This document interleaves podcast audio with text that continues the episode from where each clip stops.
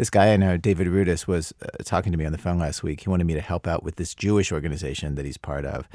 David is concerned about the fact that fewer and fewer Jews are joining Jewish organizations and identifying as Jews. He thinks those organizations need to make themselves more relevant to modern Jews.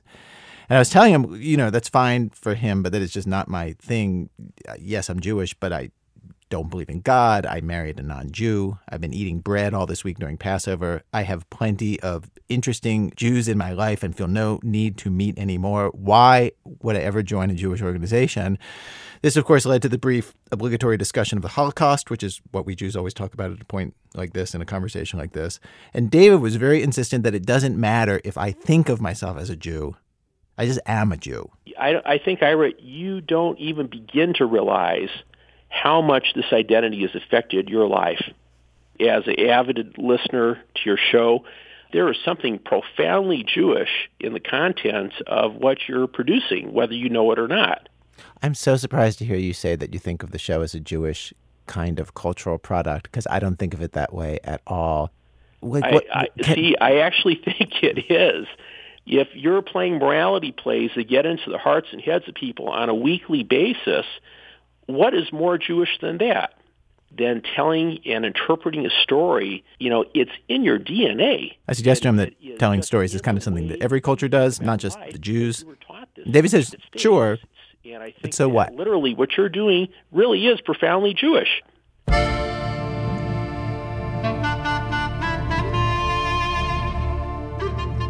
It's a weird conversation. David thinks that in our big multicultural world, of course, it is just old fashioned for people to identify strictly with their own ethnic tribe. He uh, told me that he remembered when he first moved to Chicago decades ago, it was standard back then for people to just meet you and ask, What are you? Meaning, what neighborhood are you from? What parish? What religion? It seemed really weird to him at the time. But at the same time, as he was saying this, he sees no contradiction here. He just likes having his own tribe. And he'd like me to come join the herd. There's a scientist at UCLA named uh, Jared Diamond who came out recently with this book called The World Until Yesterday. That's about how humans lived on this planet until about 10,000 years ago, when everybody lived literally in a tribe of a few hundred people or a small band of a few dozen people. And Jared Diamond writes this thing about life then, about what it means to actually live in a tribe that I had never heard before, that really just stuck with me. He says that in these societies, because they were so small, you know, you knew everybody you never encountered strangers. You know, you never ran into them. The idea that you could just wander around and meet someone is utterly impossible. In New Guinea, if you ran across a strange person on your land, that could only mean that they were there for some bad reason. They were there to to scout out your land for a raid or to steal a woman or to steal a pig. And so if you ran into a strange person in the forest and you couldn't run away from him, um, you came around a corner and there he was. Then the two of you would sit down and you have a long conversation, which each of you names all your relatives, trying to find some relative in common, which gives you a reason not to kill each other. And if after two hours you haven't found any relative in common, then one of you starts running or you try to kill the other person. Diamond talked to me on the phone from Jakarta. He had just gotten there back to electricity and showers after three weeks off the grid in Papua New Guinea. I wanted to speak with him because I wondered what he thought this story meant. Was he saying, okay, this is who we are, this is just built into us to be suspicious and fearful of outsiders, to want to stick to our own tribe? It's going too far to do that. Um, people can be more or less suspicious of strangers, and it depends upon the circumstance. And so he says, for instance, the circumstances when humans lived in small traditional societies, there was good reason to fear strangers. Soon as human societies grew bigger, into groups of thousands of people, you'd run into strangers all the time. It was normal. You wouldn't have these same reasons to fear strangers. And so we stopped in lots of places. Though, apropos of my conversation with David Rudis, Jared Diamond said that one of the things that does seem to have been true of traditional small societies 10,000 years ago that is still true today is an obsession with who's in and who's out and seeing that people stick with the rules. Whenever there's a group, you have the problem of figuring out who really is a member of your group and who is just pretending to be a member of your group for advantages. Um, that may be part of the reason why humans have these very complicated cultures, including languages and body mutilation. Um, if um, if I come into a group and I say I'm really a long lost member of your group, but I can't speak your language and I haven't tattooed myself, then it'll immediately be obvious that I'm not a member of your group. So all groups have what are called expensive ways of identifying themselves honestly so that you can't just fake it. Right. And, and the reason why it's so universal is it just because if, if somebody can sneak in and be part of your group, then they're getting access to stuff that's really yours. That's right. The term is freeloader. Can I say he says that that is the actual scientific term. That's the one that anthropologists use. Freeloader. Well, today on our radio show, we hear very different kinds of groups struggle with this question who's in and who's out. It's the question which, of course, over history has led to purges, witch hunts, factionalism, the assassination of Trotsky, the Spanish Inquisition. Nobody expects the Spanish Inquisition, right? Well, we probably should. Happens all the time. Today on our program, we have three stories of three groups, including one whose defining characteristic is that they talk very evenly and softly from WBEZ Chicago, it's This American Life, distributed by Public Radio International. I'm Ira Glass. Stay with us.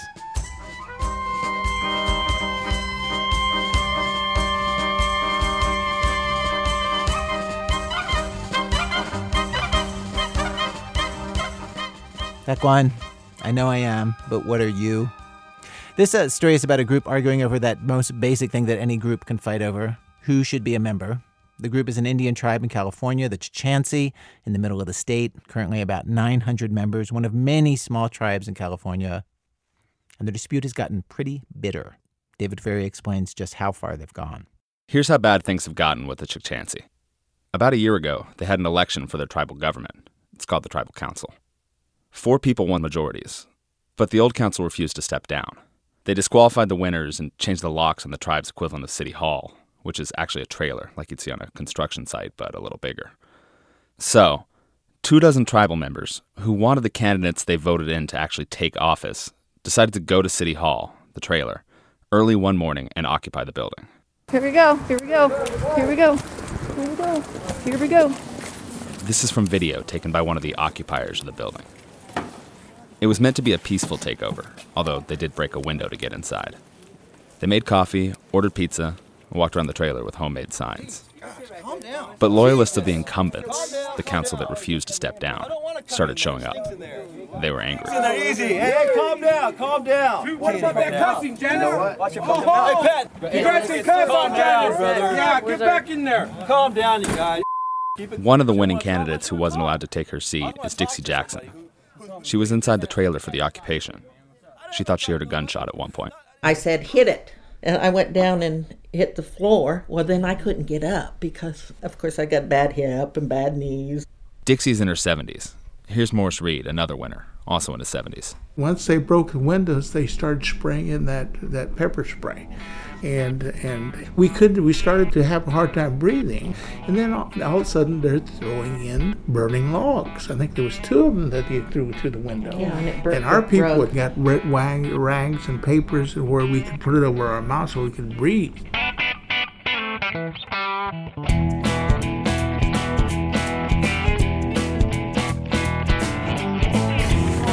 We're not walking out. You were voted out by 150. Away. You walk away. By nighttime, the occupation had turned into a siege. A crowd of 50 people outside cut off the power to the building, and then the water. They shot more pepper spray down into the ventilation system. Dixie and Morris and the other elders crowded into a tiny bathroom in the middle of the trailer for safety. Someone called the cops, and they showed up sheriffs from Fresno and Madera County and the California Highway Patrol. But they couldn't intervene because this was an internal tribal matter. By morning, 40 people were fist fighting in the parking lot outside the trailer. Local TV crews captured the tail end of it. In the midst of the madness, one teenager was stabbed and two people were injured. All your people are going to prison for this too. Two people were taken into custody as for what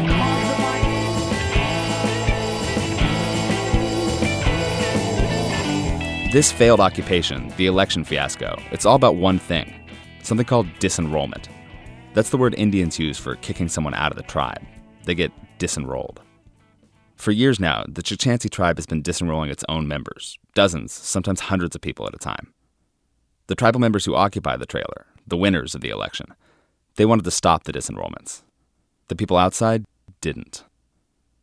Lots of tribes in California are disenrolling people, but the Chukchansi are sort of a poster tribe for it. Best estimates have the tribe shrinking from about 1,800 people down to about 900. So the tribe has cut itself in half, and almost all this has happened since they opened a casino, a big shiny casino with a spa and a hotel and a high roller club, 10 years ago in 2003. At the foot of beautiful Yosemite Valley, there's a sound. Growing This is one of their ads. time. Can you hear it? The sound of winning. Let me hear that Oh yeah, Chukchansi Gold Resort and Casino. the sweet sound of cha-ching. The math is simple. If they have fewer people in the tribe, each person gets more of the sweet sound of cha-ching, more profit from the casino. Right now, each Chukchansi only gets a few hundred dollars a month in casino profits. A tribal member named Nikki Livingston told me that when her friend Nancy was kicked out a few months ago, she could see it in her payout check. We got a raise on our per capita check after she got disenrolled. You got a raise on your per, you got more money per month after your close friend was was disenrolled from the tribe. Um, me and my sisters, we were together. My two older sisters and myself, we were together when we heard that news. And we saw it until we, you know, saw it on our uh, bank statements, and um, all three of us cried. It was done off the skin of someone's back. She says the checks were around $280 per month before Nancy and several dozen other people were kicked out. She says it jumped to about $380 a month after. There's another tribe just down the road from the Chukchansi that's paid tens of thousands of dollars a month to each member, and that's because their tribe only has around 75 people. Chukchansi officials usually deny that disenrollment has anything to do with casino money. They say all they're doing is correcting the membership rolls, getting rid of the people who don't belong in the tribe.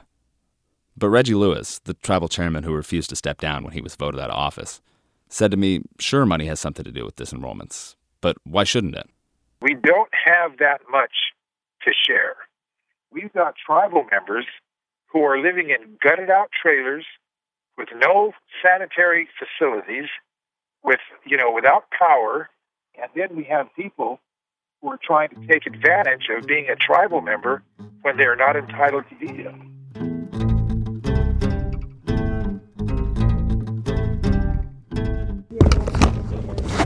This is the sound of my producer putting the microphone away, we're talking to a Chukchansi woman who had agreed to be interviewed but was so worried about repercussions that she kept going off the record or going silent. By the time I got to her, I was used to this. So many Chukchansi refused to talk or agreed but then backed out, saying that they were too scared. I asked this woman, who didn't want her name used, what people were scared of. Uh, in my opinion, um, most of them are afraid because they either have members, uh, loved ones, or themselves that are employed. How many people do you think you know who have been fired from the casino? What's happening in the silence after my question is she's pointing at the microphone and shaking her head no. This woman had already been disenrolled, and she still didn't want to talk. She has family members who work at the casino, and like everyone else we met like that, she took it as a given, rightly or wrongly, that they might be fired if she spoke out. The tribal council appoints the people who oversee the casino. There aren't a lot of jobs in this part of California, and the tribal council is very powerful in the community and in the casino. Disenrollment can mean serious financial hardship. When you're part of the tribe, you get a bunch of services, so on top of losing the monthly casino payout, people who are disenrolled also lose subsidies for childcare and housing. Older members lose more a $300 monthly food stipend and extra cash to cover utilities. So, no surprise, there's now this culture of paranoia in the tribe. The anti disenrollment folks are sure that some people who seem to be on their side are really spies for the other side. I was talking to Morris Reed and Dixie Jackson, the ones who were elected to the tribal council but never seated. They're the ones who hid in the trailer choking on pepper spray. Dixie said that at one point, they tried to get tribal members to sign a petition supporting them, calling for an end to disenrollment. She said it went nowhere. Even our own family says that they don't want to sign because then their names will be on the list that we support you, and therefore we will be subject to retaliation. Dixie said one of her daughters had been fired from the casino two weeks earlier. She suspected it was retaliation against her family for occupying the trailer and opposing the tribal council. My daughters. A casino spokesman told me the firing was not political. Uh, As Dixie was telling me about all this, the phone rang. at We were sitting around Morris's kitchen table. She's got a big. Morris answered it, and it was actually for Dixie. Yes, she is. You want to talk to her? Somebody can talk to you. Yes. Yes. Dixie didn't talk long. It was about another daughter who still worked at the casino. They walked the other one out today, Wait. just now. Wait. Wait, what? They walked my daughter, the other daughter that was uh, Matt, uh, director of floor floor games. Oh, okay. They walked her out just now. Your daughter was your daughter was just fired? Uh huh. The casino said this firing was also unrelated to the family's politics.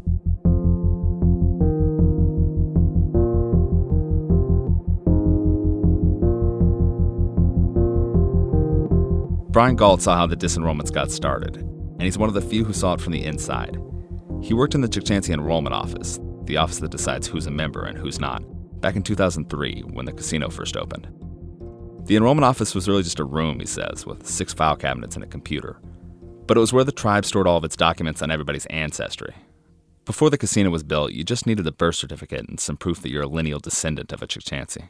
I don't think you can imagine a more messed up filing system because it had been years of just people just shoving stuff into files, right? When you were there though, was it about like was the enrollment committee about letting people in or was it about kicking people out? It was well initially it was to help straighten out the records because they were in such disarray, and then it started. to Then the casino opened, and uh, then it started to become a headhunting expedition.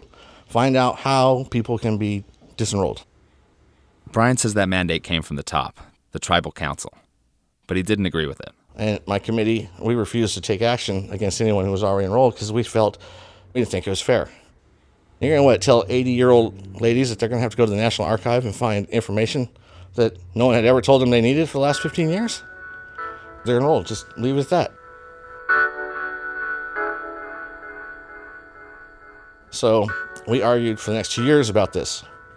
Have you ever seen a Jerry Springer episode? you go to monthly meetings, and that's how it was. They were, you know, there is no dances with wolves uh, type mentality. I hate that movie for that reason. You know, they show the wise old tribal chief. You know, that's all I have to say. Uh, and everyone's polite to each other through the whole meeting. And I'm like, I don't know what meeting those guys are at because I've never been to one of those.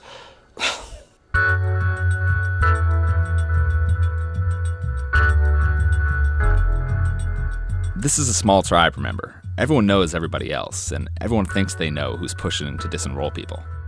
There's a family called the Wyatts, and there's another called the Ramirezes. The Ramirezes actually filed a lawsuit last year arguing that they're the only legitimate members of the tribe, just their family. The case was thrown out. I reached out to members of both families, but no one agreed to speak on tape. One person who supported disenrollment for years is Reggie Lewis. He's the tribal leader you heard from earlier, who refused to step down after the election. He says the disenrollments are necessary because of the weird history of the tribe. The federal government disbanded them in 1958, along with lots of other California tribes. And when they started up again in the 1980s, he says they were in a rush, that they didn't really know what they were doing. For a long time, our tribe was looked at as, as kind of a joke as far as membership because they were saying, oh, yeah, the Chukchansi tribe, that's a country club. You can go up and join. They just knew that they could get in. And so he says they had to make a lot of hard choices. He told me he even voted to disenroll his own cousins. He had to. They are my cousins, but they didn't have any Chukchansi in it. For years, they thought that they were Chukchansi. We thought they were Chukchansi. When, when the, the research was done, we find out that uh, no, they were not even Indians. You know, they were white people. The fact is, even tribes that aren't disenrolling people have a hard time figuring out how to decide who's in the tribe. What's important? Bloodline, DNA, language, land ownership? In California, tribes were hunted down and forced to disband, to abandon their land and their language. There was lots of intermarriage, records were lost. It's a mess.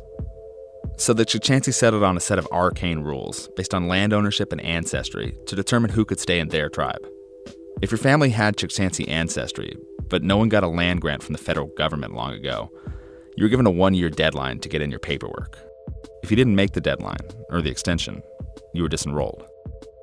If you're one of the luckier families that was deeded land, For you, there's no deadline, but your ancestry gets combed over and scrutinized for any hint of non Chukchansiness. This is the letter I got right here. This is Irene Cordero. She got a letter recently from the tribe telling her she was disenrolled because her grandfather Jack Roan had, in some official documents, said he was Chukchansi and in some others said he was Pohonichi. Irene says, What's the problem? He was both. But the tribe kicked her out, along with about 70 members of her family, including her mother, Ruby. She's the oldest Chukchansi there is now. Every uh, last one passed away last week, I think. We couldn't confirm that Irene's mother was the oldest Chukchansi. We also couldn't find a Chukchansi who was older. She'll be 90 And- in January. And she's a native speaker of the language? How many native speakers are there a lot around? About two. There are actually more like six. Disenrollment letters all end with a line saying the tribal council's decisions are final and not appealable to any state or federal court. There's nowhere to go to say, but wait, this woman speaks Chukchansi. Doesn't that count somehow?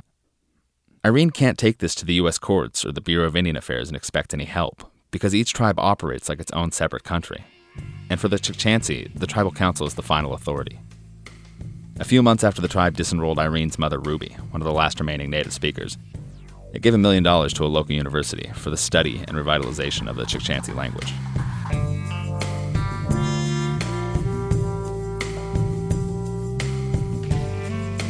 Honorable Tribal Council, the Enrollment Committee is prepared to present evidence as to why the respondents are not eligible for membership. This is a recording of a disenrollment hearing. It's actually Brian Galt's disenrollment hearing. He's the guy who worked in the enrollment office and fought against the new mandate to kick people out. He ended up defending his own membership in the tribe in 2006, three years after the casino opened. Two green folders there. These hearings are closed to the public and to the rest of the tribe, too. Brian recorded this secretly and then posted it online. What's most striking is how much time is devoted to asserting and reasserting that this whole process is legal and it's being done according to the tribe's constitution and its ordinances. Everyone's just following the rules.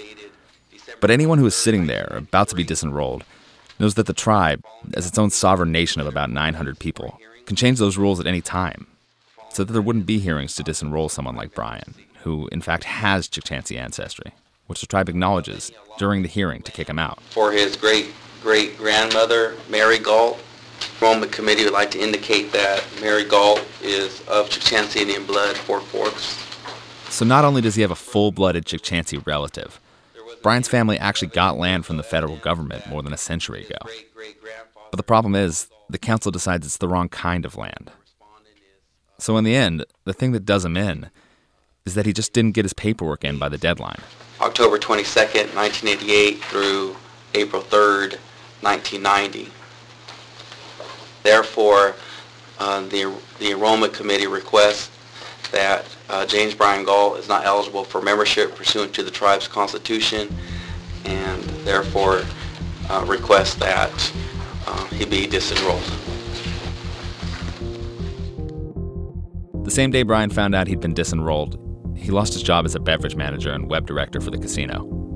The casino spokesman told me the firing had nothing to do with his disenrollment.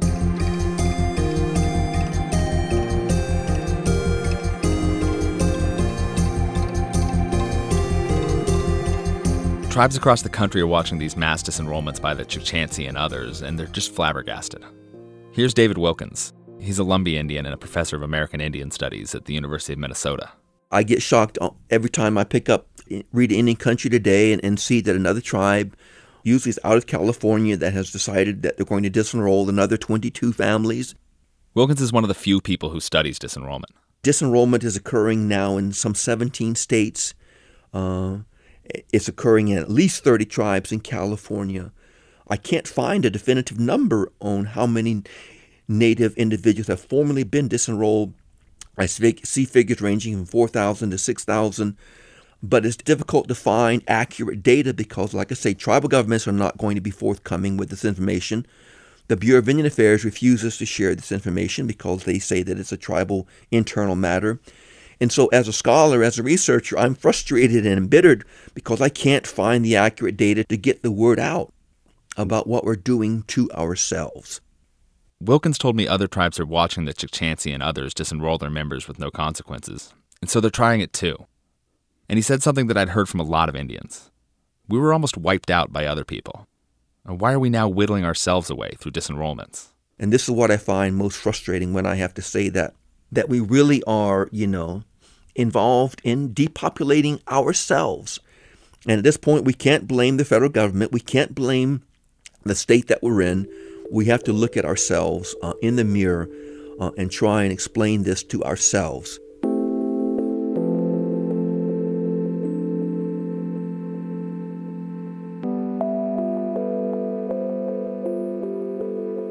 With the Chukchansi, a lot of the tribe's members thought disenrollment was okay as long as it was happening to other people. They never thought it would happen to them, so they didn't stand up against it. Even the current opponents of disenrollment, the four people elected to the tribal council who never got a chance to take their seat, they used to sit on the council years ago, and when they did, they presided over hundreds of disenrollments themselves. At this point, no one feels safe. Even Reggie Lewis, the tribal chairman who refused to give up his seat in the election, even he can imagine a future council trying to kick him out the reason will be whatever they want to say, because they'll be the uh, they will be the ultimate, you know, say so. It doesn't matter what uh, what is right or what is wrong. You know, I have the documentation to show that I am from this area. You know, I I have uh, established a special relationship with people that are in the Wyatt and Ramirez family He's talking about the two families in the tribe that folks say are staunch supporters of disenrollment the Wyatts and the Ramirezes. You know, I cut timber for like 40 years, and I got Mike Ramirez jobs. You know, I worked with Mike. His father used to come up and get drunk with my father. I went over and had beers with his father and my father. You know, his sister was married to uh, one of my cousins, and they lived right next door to me on my allotment on top of the hill here in Coarsegold. And so, like, I know that I have established, you know, close ties with these guys over the years. And if they want to say that I'm not a member and they want to kick me out, that's on them.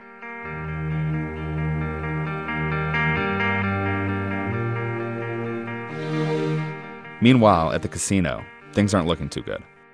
Another tribe is planning to build a competing casino just 30 miles down the road. And Reggie Lewis told me that Chukchansi Casino is still $250 million in debt from its construction. About a year and a half ago, it missed a payment on that debt. He says they might miss another this month.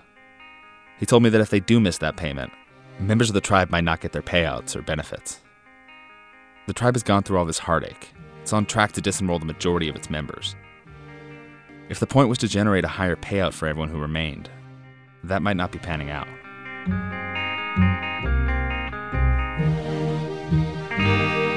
David Ferry in Oakland. Coming up, Whispering, it's not just for libraries anymore. That's in a minute. From Chicago Public Radio and Public Radio International, when our program continues. It's American Life. I'm Ira Glass. Each week on our program, of course, we choose a theme, bring you different kinds of stories on that theme. Today's program, tribes, stories of people who believe they are part of these big groups that may or may not necessarily want them. We've arrived at Act Two of our program, Act Two, a tribe called Rest. You know, sometimes it can be easy to believe that you are in a tribe of one, alone, there by yourself. Andrea Siegel tells this story about finding out that she is undeniably not alone. In the fourth grade, I had this one friend, Mindy. She was okay to hang out with and all, but what was really great about her was that she would always want to see whatever stuff I had in my room. If I sat her down in front of my shell collection, she would delicately go through it one shell at a time. She'd murmur to herself what she liked about each shell. And I'd get this tingling throughout my skull. I know how weird that sounds, but it was like starbursts in my head. Starbursts that open on the crown and then sparkle down to the nape, like this warm, glittering water rushing under your scalp. I'd seek this feeling out starting when I was seven. I'd go to the library so I could sit in a big quiet room and listen to pages being turned. There was a boring librarian who everyone in fifth grade hated, but I loved her because when she would read us stories in her soft voice, she turned my head into a snow globe. I was an anxious kid. I worried about getting homework finished even back when homework didn't count for anything. But while I was getting this tingling in my head, my anxiety just magically fell away. And afterward, I'd actually feel kind of good for a half hour. Then I found this public access lady on TV who used to show you how to stencil flowers on a wall. She gave me the tingling. I'd also get it watching the late great Bob Ross teach how to paint mountains on PBS. So we have black, blue, crimson, a little bit of brown. Now then, barely touch the canvas. So there's Bob Ross, and I'm eight and sitting on the carpet in the den, watching him delicately mix paint colors in close up. And I am going into a trance. My jaw kind of goes slack. My eyes are probably a little glassy. And my head is aglow. Take a little blue and white here. Just mix it together. And once again, flat, our little tiny roll of paint. So as I grew up, I never told my parents about this. Never talked to anybody. I assumed the tingling was an almost pervy way I was miswired. I felt ashamed about it, and all I understood was that I didn't want anyone to know. It became even more extreme as an adult. As a kid, I was only allowed to watch a certain amount of television. But once I was old enough to own my own TV, I would stay up until 4 a.m. watching Home Shopping Network night after night. Soft spoken women talked about the jewelry in very detailed, intricate, precious ways, and I loved it. People were confused about why I watched so much home shopping, because I never bought anything. But the Starburst worked as well as an adult as they had as a kid. They calm my anxiety. And calming is important because I'm still an anxious person. In fact, I'm way worse as an adult. There's a lot more to be anxious about. And I still never told anyone about what was going on inside my head, not even my boyfriend Brent. We've been together for years. We have a kid together. We tell each other everything. I've told him some really horrible, embarrassing things about myself, but I didn't tell him this.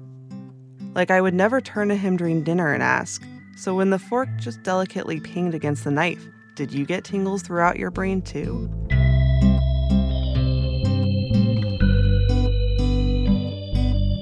A few years ago, I started seeking out this stuff on YouTube. I began with makeup tutorials because I love to hear the tapping of a brush on a MAC pigment bottle or the clicking up of an eyeliner pencil. That's how I moved on to this woman named Sonata, who does something called haul videos. That's H A U L, which are just her talking about what she bought on a shopping trip. These kind of videos are actually really popular. There are tons of them. Hi everyone, welcome back to my channel. Today I wanted to show you what I got from the Versace for H&M. Um, so as you can see, I have my So I was up to watching two or three hours a day. And I know this is all starting to sound like porn and someone's obsession with porn, but it's not porn. Even if it does operate a little bit like porn. All the searching for videos, trying to find exactly the right moment or performer, developing very specific tastes and preferences. I wanted someone speaking in lightly accented English, and I wanted them talking to me about jewelry, slowly and deliberately. And preferably, it's tacky or cheap jewelry that isn't being treated as if it's tacky and cheap. And just like porn, the effect wears off after a while. You have to find new videos. Finally, one night over the recent holidays, I was suddenly out of videos. I'd exhausted all my usual haul favorites. Despairing, I typed jewelry collection into the search box. Nothing I hadn't seen already. That was when I had an idea. I noticed a number of the haulers on YouTube who had accented English had trouble with the spelling of jewelry. I typed in jewelry again, this time with two L's. YouTube returned a video at the top of the search entitled ASMR Old Jewelry Collection Show and Tell Whisper. It was made by a YouTuber called The Water Whispers Ilsa. That was The Water Whispers Ilsa. On the screen, a woman smiled and waved, and then she began. Hey guys, today I'm at my grandpa's house and I'm going to share something personal with you guys. It's kind of a show and tell video I'm going to show you the jewelry. Jewelry. I always struggle with that word. I was like, what the hell is this? I kept watching. I'm going to show you um, the jewelry of my grandma. She passed away in 2008, and she was actually together with Bob Ross, one of the first people uh, who gave me ASMR when I was a kid. I was stunned. I mean, I was loving this video, but also one, I was shocked by the Bob Ross mention, and two, I was worried that something was wrong with this Ilsa because I thought ASMR sounded like a medical condition. I instantly assumed that M stood for mute and that Ilsa was some kind of partial mute who could only whisper. So I Googled ASMR, which led me to knowyourmeme.com and an entry for ASMR that reads Autonomous Sensory Meridian Response is a term used to describe a sensory experience characterized by a tingling sensation in the head and scalp, which can be triggered by sounds like whispering or brushing and visual stimulus like painting or drawing. It continued On YouTube, the phenomenon inspired the creation of whisperer videos, in which people attempt to trigger the viewer's ASMR by speaking in a soft voice and making various sounds with inanimate objects. At this point, I started saying, Oh my God, oh my God, and Brent on the other couch grew worried and asked, What, what? I clicked on a second link, which took me to an article titled ASMR, the good feeling no one can explain. The author writes, From what I understand from conversations with ASMRs, it's a tingle in your brain, a kind of pleasurable headache that can creep down your spine. I became about as excited as I've ever been, even flapping my hands. I clicked on the Water Whisper Ilsa's website. At the top, it said, For me, ASMR is not just a feeling, it's a lifestyle. And that sounds so incredibly lame, but what's hilarious is that it actually is a lifestyle. It totally is. It's my lifestyle. I had no idea that I was into ASMR, but for the past decade, I've been dedicating like an hour of my day to this. And I wasn't alone. That was incredible, learning that I wasn't alone. In an instant, I went from believing I was miswired to suddenly feeling like I was part of a special group of people with amazing sensitivities. Not that science has confirmed that anything special is really going on. I haven't been able to find any published studies. There is a professor at Dartmouth who's overseeing a couple students, and they're going to put people with ASMR into an MRI tube and watch what happens in their brains while they're having head tingles. They hope to have results in the next month.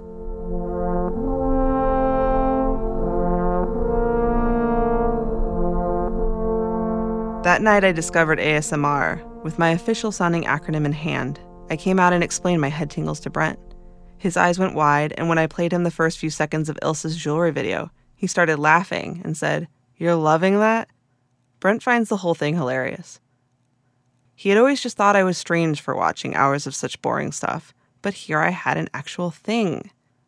But the best part of knowing it's called ASMR, I found tons more videos. There are ASMR stars like Maria, aka Gentle Whispering, with 77,000 subscribers, who does the most compelling napkin folding video I've ever seen. Then there's up and comers like Equine Cutie, with close to 7,000 subscribers. She rehabilitates horses, and her whisper voice sounds like she's always got a hard candy in her mouth, except she doesn't. The clicky noises that you hear, um, honestly, that's just what happens when I whisper. I'm sorry if you don't really like it. I, I just I can't really do anything about it. Um, Viewers make online requests to their favorite video making whispers to do the things that trigger their head tingles. Everyone's needs are different. It's like an interactive choose your own adventure, but the whole story is about marbles clinking. The Water Whispers Ilsa keeps a running public list of her fans' requests. Some of the pending ones include water bottle not filled completely with beads in it and move it around. Pick something up with tweezers and tell facts about it. Could you do an unboxing video of a box of bonbons and cut the bonbons in half to see what flavor they are? Roleplay, sending a viewer on a mission as a spy. Roleplay, be a doctor and diagnose a cold. Almost every ASMR YouTuber makes roleplay videos in which they conduct fake customer service or spa or dermatology sessions. These videos are about someone being almost comically gentle with you. hi there, welcome to our spa. Name is and I'm going to be taking care of you today, okay? I know, I know, these videos sound sexy. They are arguably sexy. Whispering sounds like pillow talk, the roleplays feel pretty intimate. And often the whisperers will just film their torso because they're showing you the toiletry basket they prepared for guests or doing origami. And framing hands and arms also means a lot of close ups of chests. You see the problem. Under the videos, which are overwhelmingly done by women, the comments that go on for days are a mixed bag of blissed out ASMR supporters and guys who see this as softcore, softcore porn. The smutty responses are very frustrating to the whisperers. And take my word for it, there's nothing sexual about the feeling itself, because it's actually the opposite of arousal. The starbursts produce a thorough calm that is almost stoner like. It seems worth mentioning, given where I'm speaking to you from right now, that public radio is also a trigger for lots of people. Recently, someone posted to a discussion group on Reddit, quote, I almost crashed my car when I accidentally fell into an ASMR trance during an interview on All Things Considered the other day. I had to change the channel. Radiolab will often trigger for me too. I actually get tingles from the opening theme. Someone replied, quote, Oh man, I get overly excited when Garrison Keillor comes in. Prairie Home Companion is one of my favorite ASMR experiences.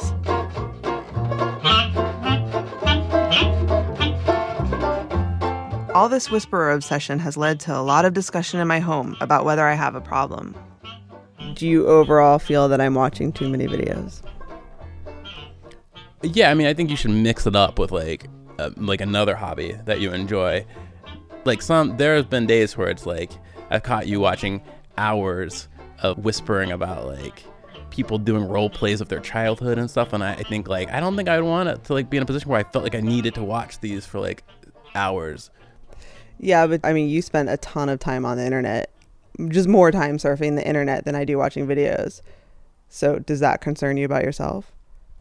Uh, yes, it does. I don't know why we're making this about me all of a sudden. He thinks his rigorous internet reading is more worthwhile than my ASMR because he's gathering information that makes him a more interesting person to talk to, like at a party. But he says my watching is just zombie ish. So it does annoy me that, like, hours and hours a day watching these videos, it seems like we could take some of that time and uh, use it doing my stuff, you know? But in my defense, we do do his stuff. The other night, I agreed to watch The Twilight Saga Breaking Dawn Part 2, Brent's Choice, and I used it as an opportunity to try to educate Brent about the power of ASMR. I pointed out to him when Bella becomes a vampire, she suddenly notices every minuscule thing around her, every tiny sound. I said, That's the state. Superhuman laser. Better than a normal person. I'm never gonna get enough of this. We don't get tired.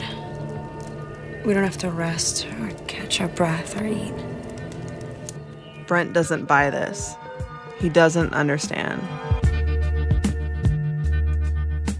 Andrea Seigel. She's a novelist with several books, including Like the Red Panda. Act 3 I Am Curious Yellow. I originally heard a version of this next story on the public radio show Snap Judgment. It's about a guy who wants in on a group he definitely was not born into, and at the outset anyway, seems very unlikely to be accepted by. The story is told by this uh, filmmaker named Debbie Lum. Here she is. You know, it's hard to grow up in America as an Asian woman and not encounter some Caucasian, usually Caucasian man, who has this sort of unusual attraction for Asian women. There's terms for it, like rice king or yellow fever. In my life, I've been hit on by so many men who would sort of stare at a little bit too long. Um, then they kind of come up and try to speak to you in an Asian language that you don't speak. I was really tired of being objectified. And I thought, oh, hey, wouldn't it be a great idea to just turn the tables and point the camera in their direction? I decided to make the documentary Seeking Asian Female. So I went on to Craigslist and websites like AsiaFriendFinder.com, which they specialize in introducing Western men to Asian women.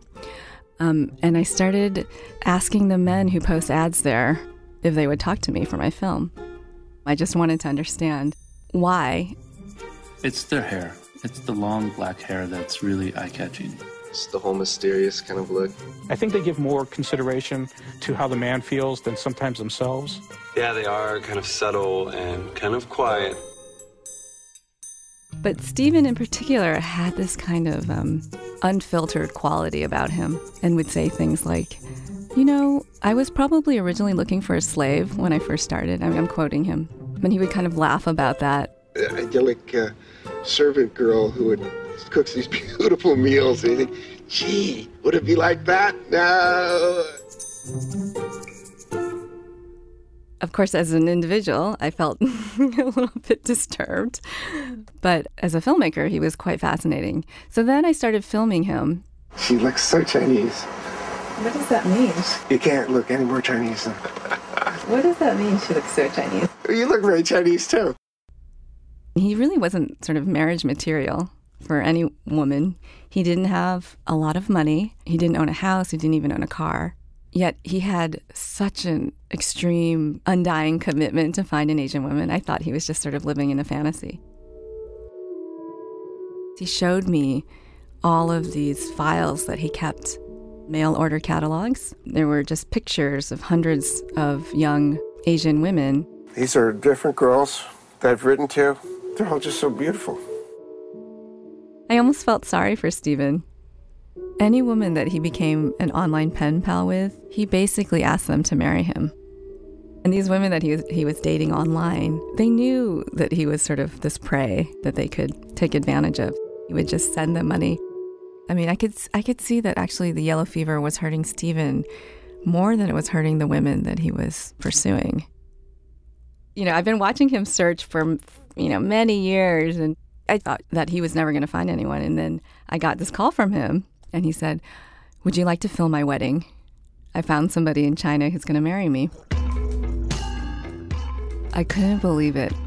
When he told me he was getting married to Sandy, I was really afraid she would fit that stereotype of being a gold digger, a dragon lady. I had this really bad feeling that this was just going to get really ugly. So, the first time I met Sandy was when she walked off the plane at San Francisco International Airport and landed in America for the first time. This is Sandy. 你好，你好，你好，谢谢。不好意思，我我汉语不好。She seemed really sweet. she seemed really innocent. I was thinking, how is this possible? She's 30, he's 60. And then I find out she barely knew any English, and Stephen didn't speak any Chinese. All of a sudden, I'm thinking, oh my gosh, this poor young woman, she has no idea what's happening. And I felt this overwhelming need to sort of protect her. The first thing that Sandy did was that she took over the kitchen. And she just started scrubbing and cleaning. He loved it, obviously. He was in, in heaven. You know, she would cook these elaborate Chinese meals for him. She told Stephen, I knew you weren't rich, but I didn't know you were poor. People say, you, your husband have a house? Have a car? No, no house, no car, no money.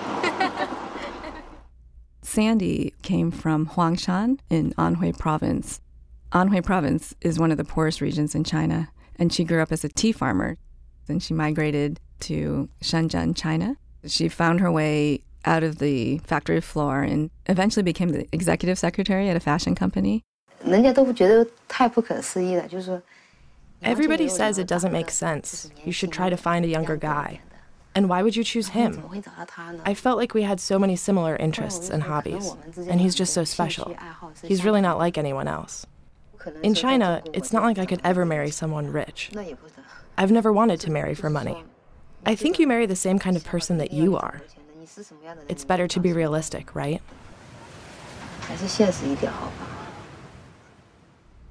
They would pull out their iPhones and use Google Translator and type in sentences to each other. He would be telling jokes and she would be laughing at them.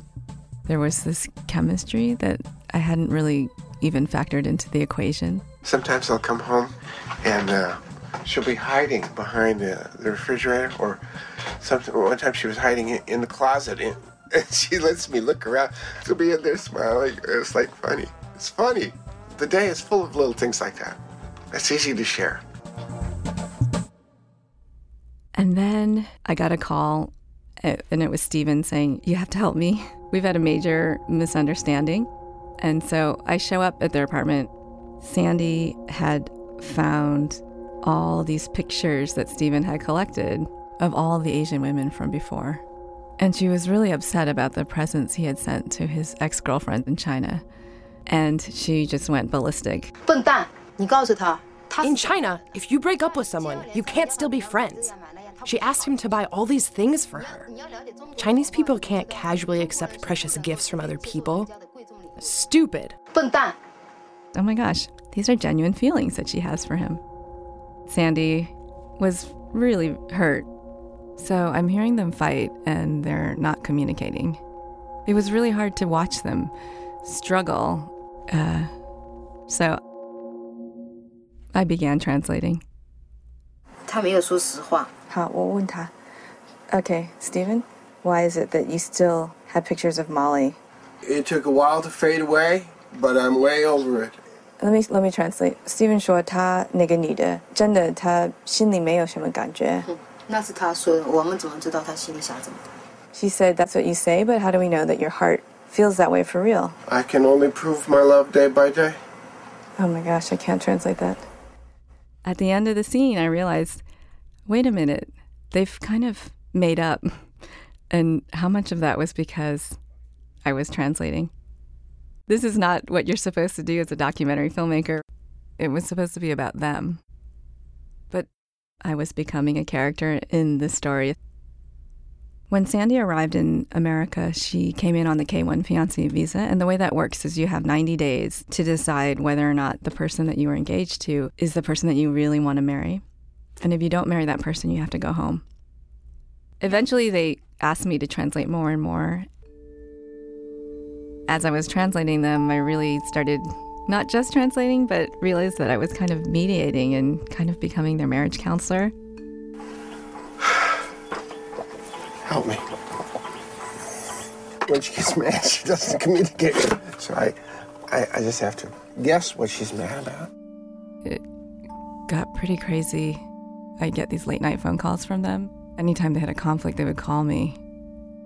As they really got to know each other, the reality hit her real life personality came out and she was no longer this sort of figment of his imagination or this kind of, you know, ideal woman. She demanded that he step up to the plate and clean the house as well. What? Speaking English. We got to do that first before everything else? No, only this. Clean house first. This is how I'm supposed to deal with it? You dump it in here? I'm sorry. That's how you dump it. That's how you give it to me.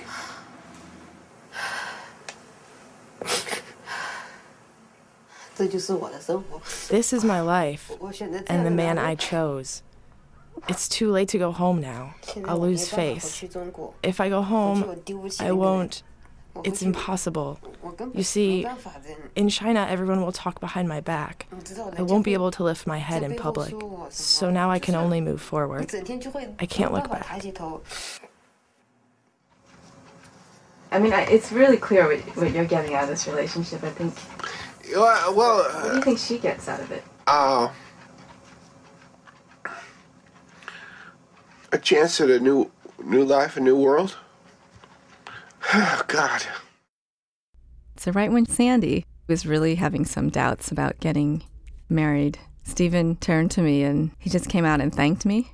And he said, if it hadn't been for you, Sandy would have gone back to China by now.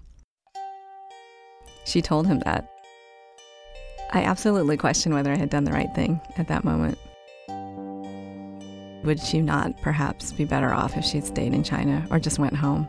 You know, Shenzhen is like this thriving metropolis, and she'd be living in her own culture where she could have a home, I mean, have friends and have her life.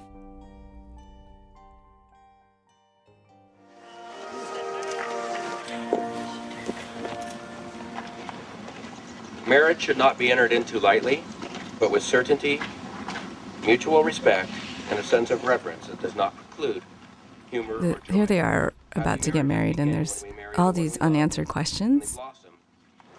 With this ring that you wear and offer as a symbol of our true love. I now pronounce you husband and wife. Did I do the right thing? Many times I wanted to just tell her it doesn't matter, just to pick her up and take her back to China. But you know that that's also kind of making an assumption that I know the right thing for her. It's so easy to go to this place where Sandy was a victim, but that doesn't give her enough credit. She was somebody who knew how to take care of herself and knew exactly what was the right thing for her. And after the wedding, I was relieved to see that Stephen really progressed. I watched him clean up his act, you know, slowly. He worked really hard to try to win the heart of this young Chinese woman. He actually did the housework and cleaned the kitchen. At, at first, I went into this search thinking uh, the traditional stereotype of getting someone who. You know, to, to stay home, do the housework, clean me, you know, take care of me, that kind of thing. But that's that's not very uh, growth oriented. Oh, oh my God. Everything looks good. Clean. Oh, thank you. That's what I like. Oh, God. Yeah. The crazy thing is, I'm not bothered by Steven's yellow fever in the same way I was before. You know, originally he was just this guy I wanted to expose.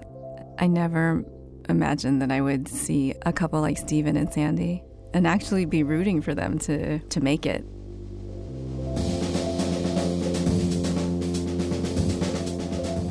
Debbie Lum talking about her film Seeking Asian Female, which is available online.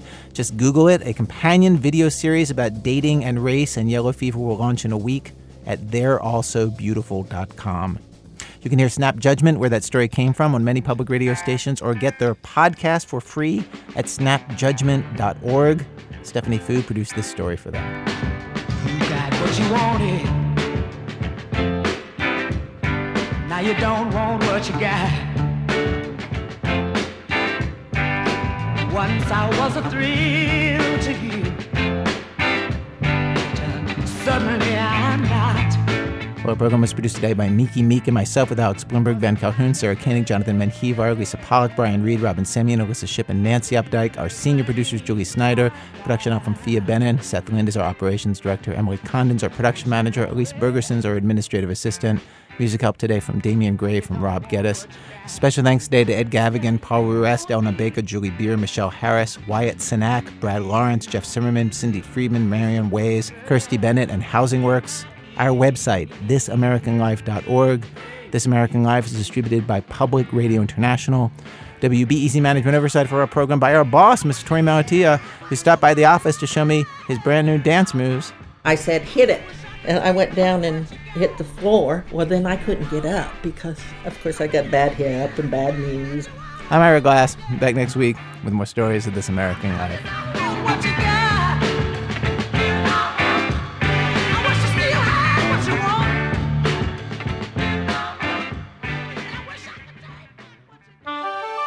PRI, Public Radio International.